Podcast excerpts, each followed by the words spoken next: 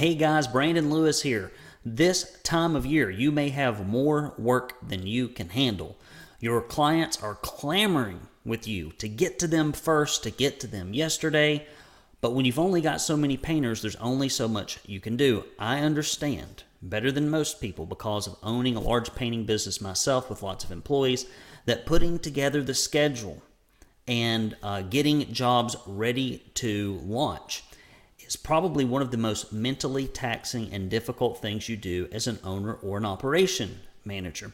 So, in this video, I'm going to give you some helpful tips that I know will make your job easier and will help you set expectations that your customers uh, can actually feel good about accepting and that will not get your company in trouble unnecessarily.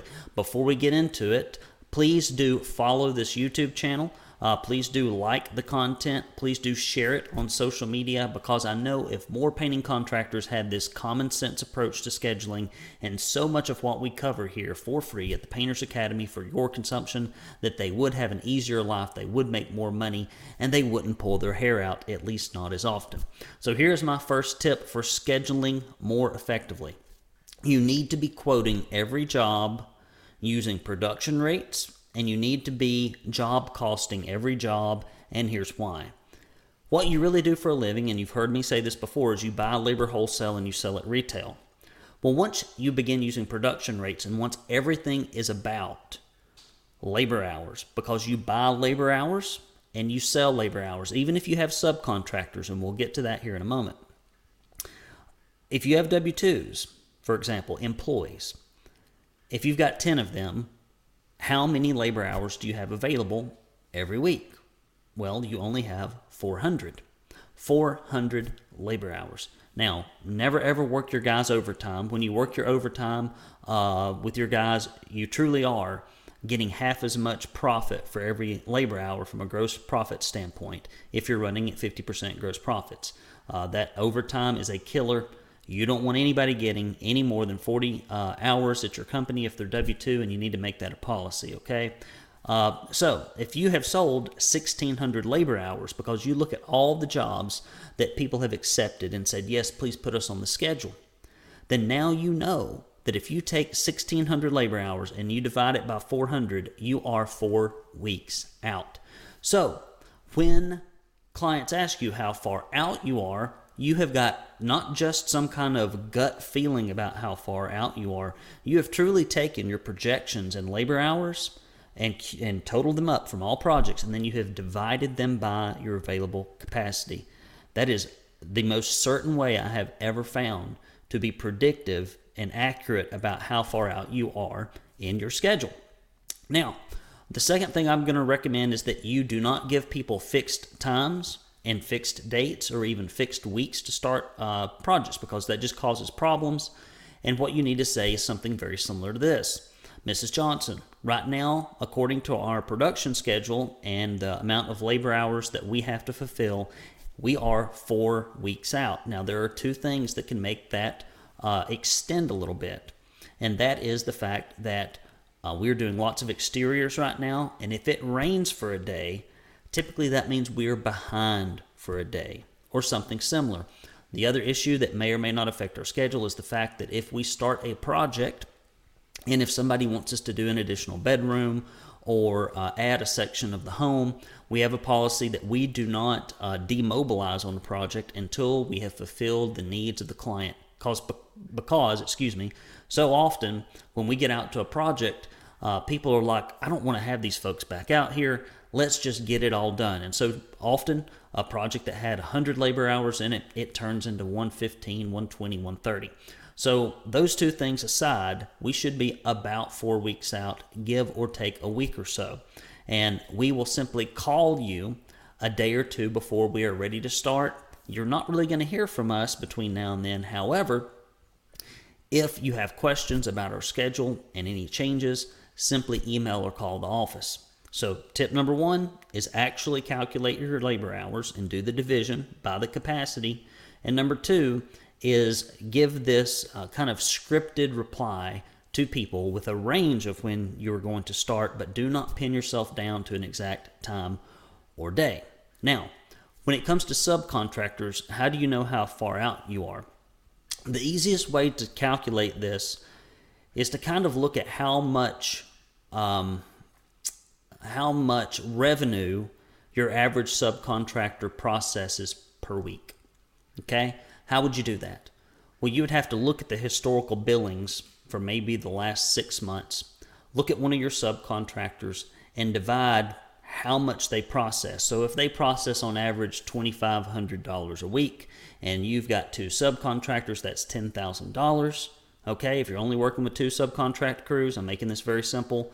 Uh, you know that would be um, uh, if you have two subcontractors rather and they and they do 2500 a week that'd be $5000 i'm sorry if i messed that up with the metrics here a second ago uh, $5000 for two if you're just running two and if you've got $50000 worth of work then you're probably about 10 weeks out. So, what you need to look at is the historical production uh, capacity of your subcontractors. And if you were 10 weeks out, to me, what that would say is, man, I probably need to find one more crew so that I no longer have uh, the ability to produce 75 or rather $5,000 uh, per week, but rather $7,500 per week. I know those are low numbers, but for the sake of argument, the whole uh, premise here is that you have to take the capacity of your subcontractors based upon the amount of revenue they produce and just divide it into how much you have sold.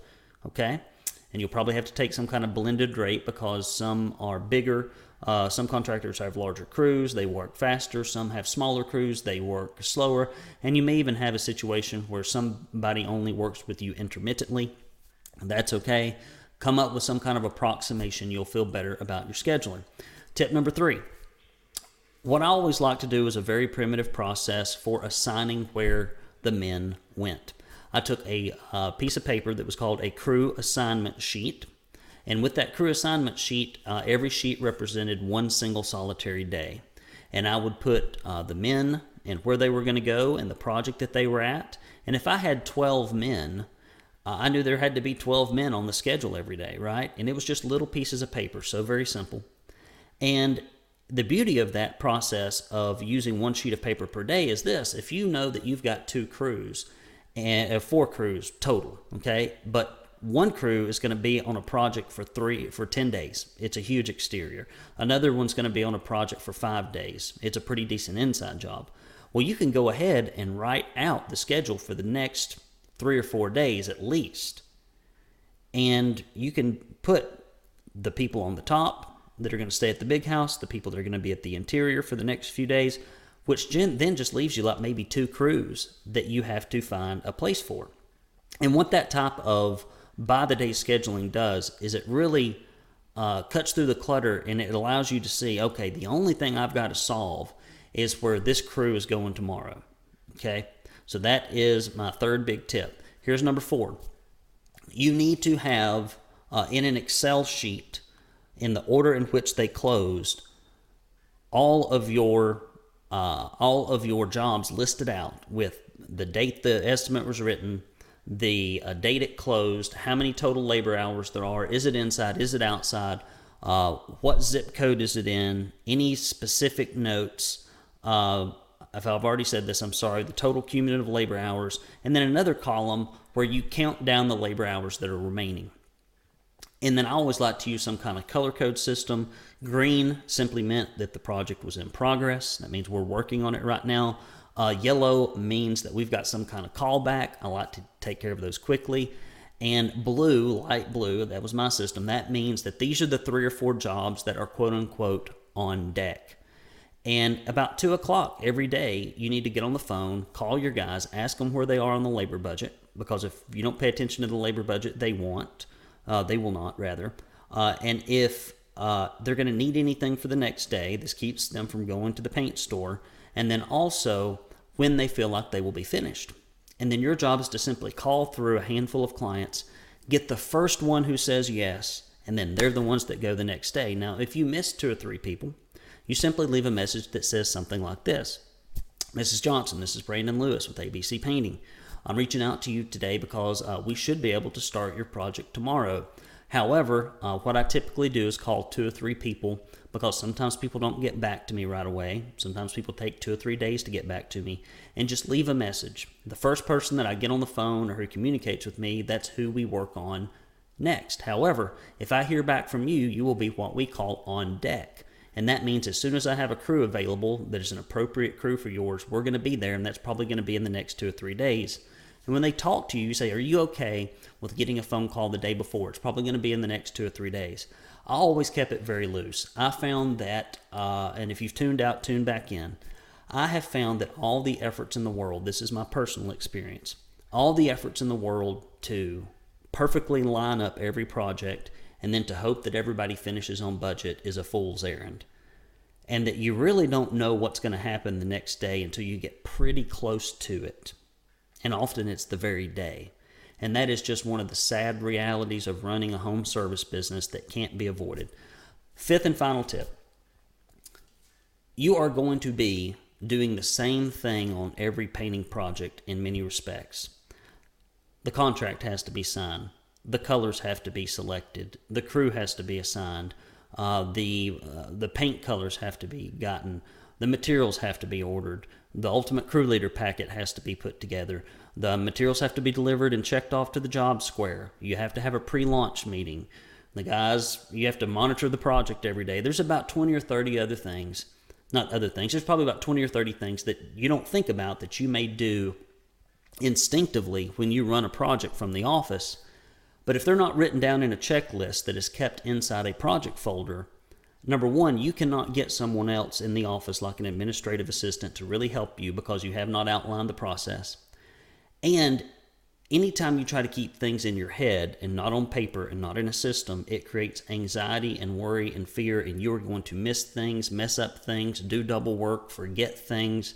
It's just a mess. And when you do anything repetitively, uh, over and over again, there needs to be a system for it.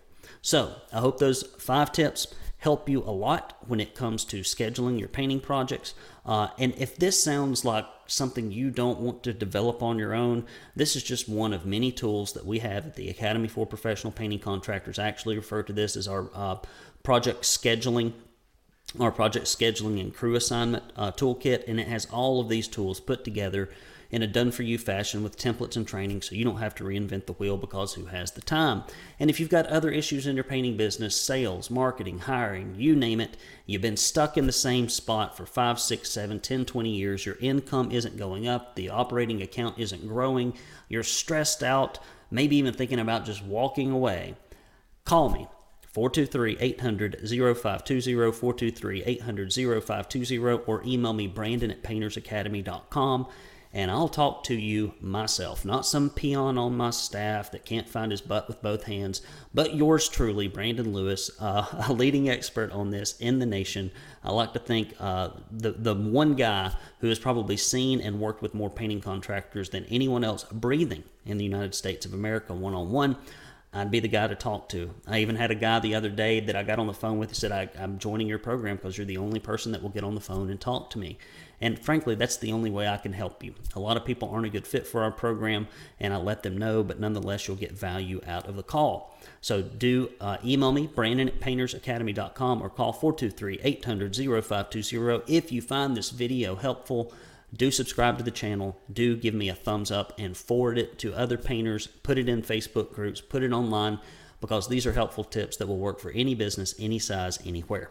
Brandon Lewis here with the Academy for Professional Painting Contractors signing off. Take care, guys.